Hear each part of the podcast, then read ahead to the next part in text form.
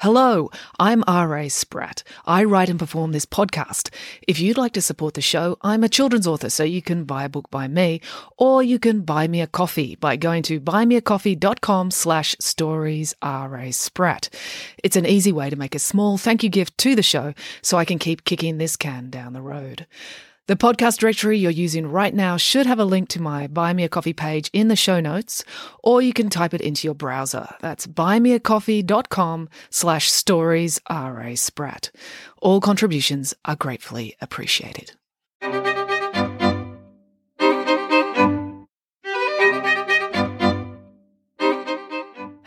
And welcome to Bedtime Stories with me, R.A. Spratt.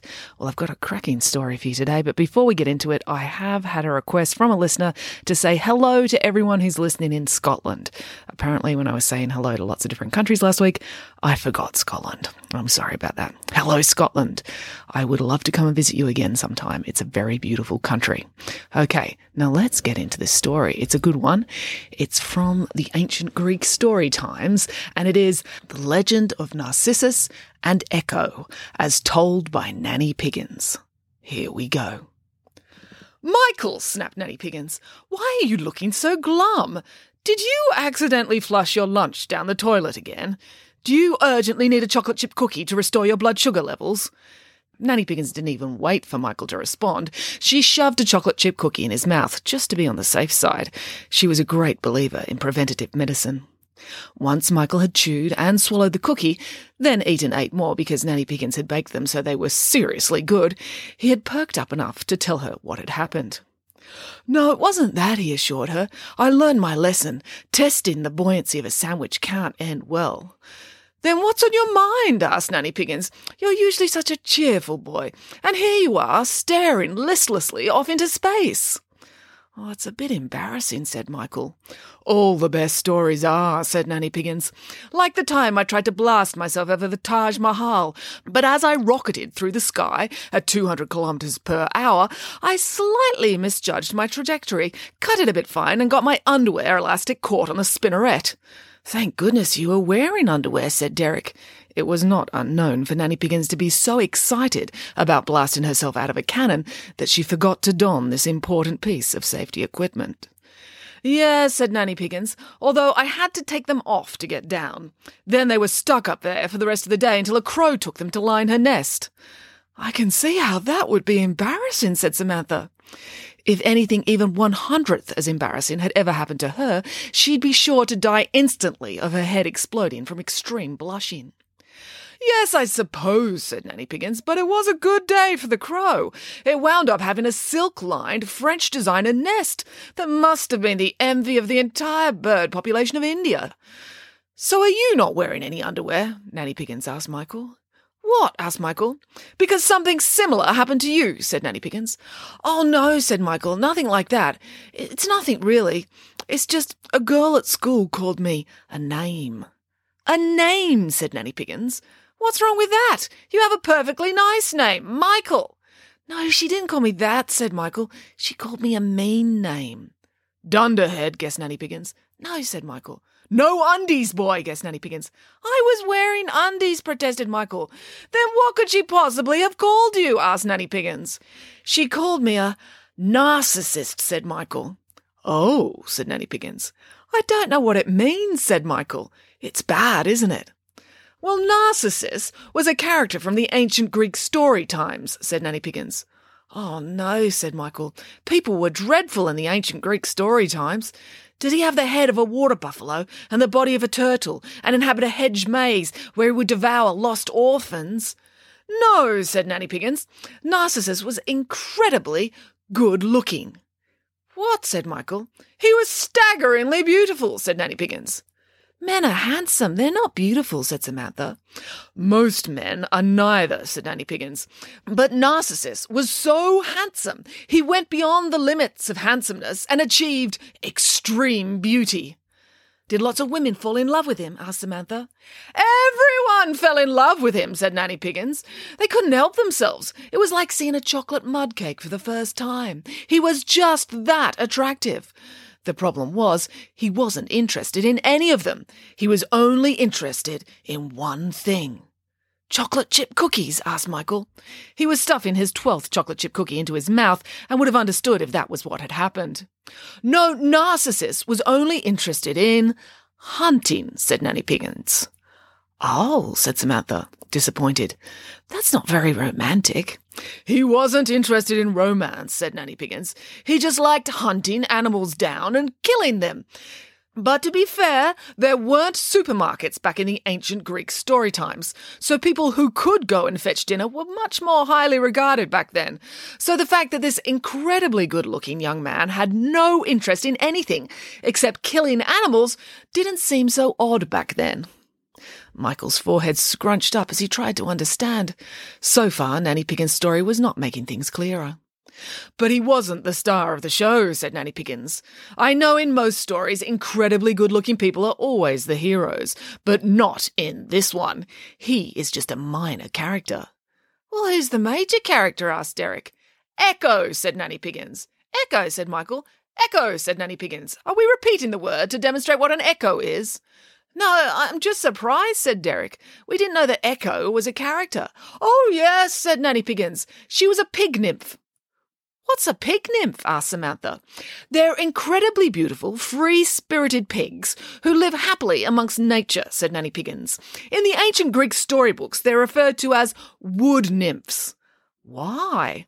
Well, my great great great times 172 greats aunt Ovid Piggins, who wrote a lot of the original ancient storybooks, swapped the names out so as not to attract attention to our family, said Nanny Piggins. It's hard enough being an incredibly beautiful pig without being a famous ancient Storytimes character as well. Anyway, these pig nymphs were doing what they always do, said Nanny Piggins. Dancing, singing, frolicking happily, when Zeus came by. Oh dear, said the children. They'd heard Nanny Piggins' versions of several of the ancient Greek stories, so they knew that Zeus was a total rotter. Yes, agreed Nanny Piggins. He'd just had a big row with his wife Hera, and while she popped out to the shed to fetch a lightning bolt to throw at him, Zeus snuck down to Earth to get away. He bumped into these lovely, beautiful, carefree creatures, and of course, he wanted to dance and frolic too. But he knew Hera would soon notice that he was gone and come looking for him, so he needed something to distract her. That's when he spotted my great great great times 175 great cousins, Echo Piggins. She was just explaining in great detail to another pig nymph exactly how to make chocolate souffle with extra chocolate. You there, called Zeus. My wife is about to come down this way. I order you to distract her for as long as you can. Echo was a Piggins, so she wasn't going to be spoken to like that. You order me, do you? she bristled. But Zeus was not listening. Yes, yes, excellent, he muttered. He was distracted by a movement in the sky above Mount Olympus. Oh, look, here she comes now. We'll get going then. Keep her here as long as possible. So Zeus and all the other pig nymphs danced off into the forest, and ten seconds later, Hera turned up. She was the angriest looking goddess you would ever see. Echo's heart immediately felt great sympathy. This woman had obviously suffered dreadfully and was in terrible emotional pain. So Echo entirely forgot about Zeus as compassion for Hera swept over her. Have you seen my husband? asked Hera. Forget about him, said Echo. I know just what you need. You do? asked Hera, taken aback by this startlingly attractive pig's confidence. You need a great big bowl of Octo-Choc chocolate souffle, said Echo. What's that? asked Hera. A mouth-wateringly delicious dessert made out of eight different types of chocolate into a pastry so fluffy and light it has to be baked with the highest level of love and care, said Echo. Now Hera was seriously mad at Zeus, but she hadn't totally lost her mind. An Octo-Choc chocolate souffle sounded really good. Would you like me to give you the recipe? asked Echo. Well, yes, please, said Hera. So Echo started dictating. Hera was a goddess, and she didn't do a lot of her own cooking, so Echo made sure she gave really detailed, foolproof instructions about every aspect of the measuring, mixing, melting, and baking. The whole thing took half an hour to explain. Hera had filled up half a notebook full of neat, tiny handwriting as she carefully jotted it all down. Then, as soon as it comes out of the oven, explained Echo, you shove it all in your mouth and eat it all up without sharing with anybody. The end. Oh, why, thank you, said Hera. I'll try this recipe out as soon as I get home to Mount Olympus. Just then, they heard the sound of laughter coming from deep in the woods. It sounded like a man's laughter, a man god's laughter, and there were pig nymphs laughing with him as well. Suddenly, Hera remembered what she'd come to the woods for in the first place. My husband, she exclaimed. He's off cavorting with the pig nymphs. They're just dancing, said Echo. They're probably just doing the Macarena or the Nutbush or something. Hera looked at the extensive recipe in her hand. You tricked me, she accused. This recipe is nothing but a ruse, a decoy to distract me while my husband is off having fun. Well, he did ask me to distract you, admitted Echo, but I wasn't going to do it. I just gave you that recipe because you looked so miserable. I look miserable, do I? demanded Hera. No, said Echo. Now you look terrifying. I, Hera, Queen of the Gods, will wreak my revenge on you, announced Hera. There's no need to get testy, said Echo. You, who cannot stop talking, will be cursed for all eternity to only be able to repeat the last words you hear. The last words you hear, said Echo. Yes, said Hera. Yes, said Echo. That will teach you not to trick me, said Hera. Trick me, said Echo.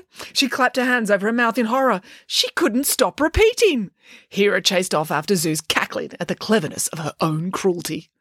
What a rotter, said Michael. Yes, agreed Nanny Piggins. Although, to be fair, being married to Zeus must have been a sore trial to her. It's no wonder she was in a perpetually bad mood. Anyway, poor Echo wandered the forest feeling very sorry for herself. She was never going to win trivia night now if the only thing she could say was to repeat back the last thing she heard. She wouldn't be able to sing a song, not unless it was a very tedious song with just one or two words, and someone else started her off by singing the first line. And she wouldn't be able to get in an argument, so she wouldn't be able to enjoy haggling over the price of chocolate at her favourite chocolate store ever again.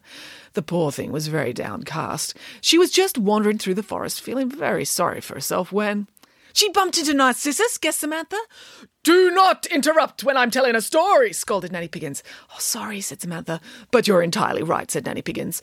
Echo came to a clearing and spotted Narcissus. He was probably doing something very manly, like firing an arrow at a poor, unsuspecting, flea ridden pigeon or something. Anyway, Narcissus, being as freakishly good looking as he was, Echo instantly fell in love with him. But being cursed, she felt kind of shy, so she hid amongst the trees and followed Narcissus as he went about his day. She must have been seriously in love because watching someone watch for animals sounds so painfully boring. It would have been sweet relief to take a break for a few hours to watch paint dry or watch grass grow. But Echo was so in love, she just couldn't tear her eyes away. Eventually, being a brilliant hunter, Narcissus did notice that someone or something was following him. He sensed that he was being watched. It only took him eight hours to notice. He wasn't a rocket scientist, but then rockets hadn't been invented yet, so how could he be? Who's there? called Narcissus. Who's there? replied Echo. It is I, Narcissus, said Narcissus. Narcissus, said Echo, repeating his last word. Your voice sounds beautiful, said Narcissus. Your voice sounds beautiful, repeated Echo. This made Narcissus feel rather smug. He was so physically good looking, people often didn't notice that he had a beautiful voice as well. Come here, he called. Come here, said Echo. I see, playing hard to get. I'm coming, said Narcissus. I'm coming, said Echo. They started walking through the woods towards each other. Where are you? called Narcissus. Where are you? repeated Echo. Their voices were getting closer and closer to each other all the time. I'm here, said Narcissus. I'm here, said Echo. She spotted him moving up ahead, ran forward, and threw her arms around him. When Narcissus looked down and saw that he was being embraced by a pig nymph, he was horrified. Let go of me, he cried. I'd never love a pig nymph. How rude! exclaimed Samantha. I know, said Nanny Piggins, and it gets worse. Yuck, said Narcissus. How disgusting! Disgusting, said Echo, with a sob. Get away from me, said Narcissus. Away from me, said Echo, as she ran off, crying, into the woods. What a rotter, wailed Boris. Oh, Sarah, please say you went back in time and stomped really hard on his foot. I didn't need to, said Nanny Piggins, because Nemesis was on hand. Nemesis, said Michael. But isn't Nanny Ann your nemesis? Has she been around since the ancient story days? Probably, said Nanny Piggins, but no, I should explain. Nanny Ann is my nemesis, but a nemesis is the word for someone who is your worst enemy. And in the ancient Greek story days, nemesis was a person, or rather a god. In fact, the goddess of retribution and all subsequent nemesises have been named after her. Anyway, this nemesis saw how rude and mean Narcissus had been and swooped in to punish him. Go, Nemesis! cheered Samantha. She cursed Narcissus to fall in love with himself, said Nanny Piggins. What? said Derek. No, trust me, said Nanny Piggins. It's brilliant. Because when Narcissus got thirsty, as you do after a long day of hunting and saying hurtful things to beautiful pig nymphs, he needed a drink of water. So he leaned over a brook to get a drink. But when he looked into the water, he saw his own reflection and fell instantly in love. I don't think a rotter deserves to be in love, said Boris grumpily. But he was so in love he couldn't tear his eyes away, said Nanny Piggins. He just kept staring at his own reflection, hour after hour, day after day, until he starved to death. And Echo was so heartbroken she gradually faded away until she was nothing more than a voice that can to this day be heard in caves and on mountainsides when you call out. The end. That's a dreadful story, said Boris. Yes, agreed Nanny Piggins. Almost all the stories from the ancient Greek story times are dreadful. But it teaches us a valuable lesson that we Piggins have followed until this very day. What lesson? asked Michael. Never share your chocolate souffle recipe with someone unless they are fully able to make the time commitment to jotting it down without it doing long term damage to their marriage. That's a very specific lesson, said Derek. Yes, but by following it, no Piggins has been cursed by an ancient Greek god ever since, said Nanny Piggins. At least not for anything to do with repetitive voice tricks. Come along, time for more cookies. I thought it was time for bed, said Samantha. You can't go to sleep on an empty stomach, said Nanny Piggins. You might end up sleep cooking, and I absolutely won't stand for you baking a cake in the middle of the night when we're all asleep and can't share it. The end. Well, that's it for this week. Thank you for listening. Until next time, goodbye.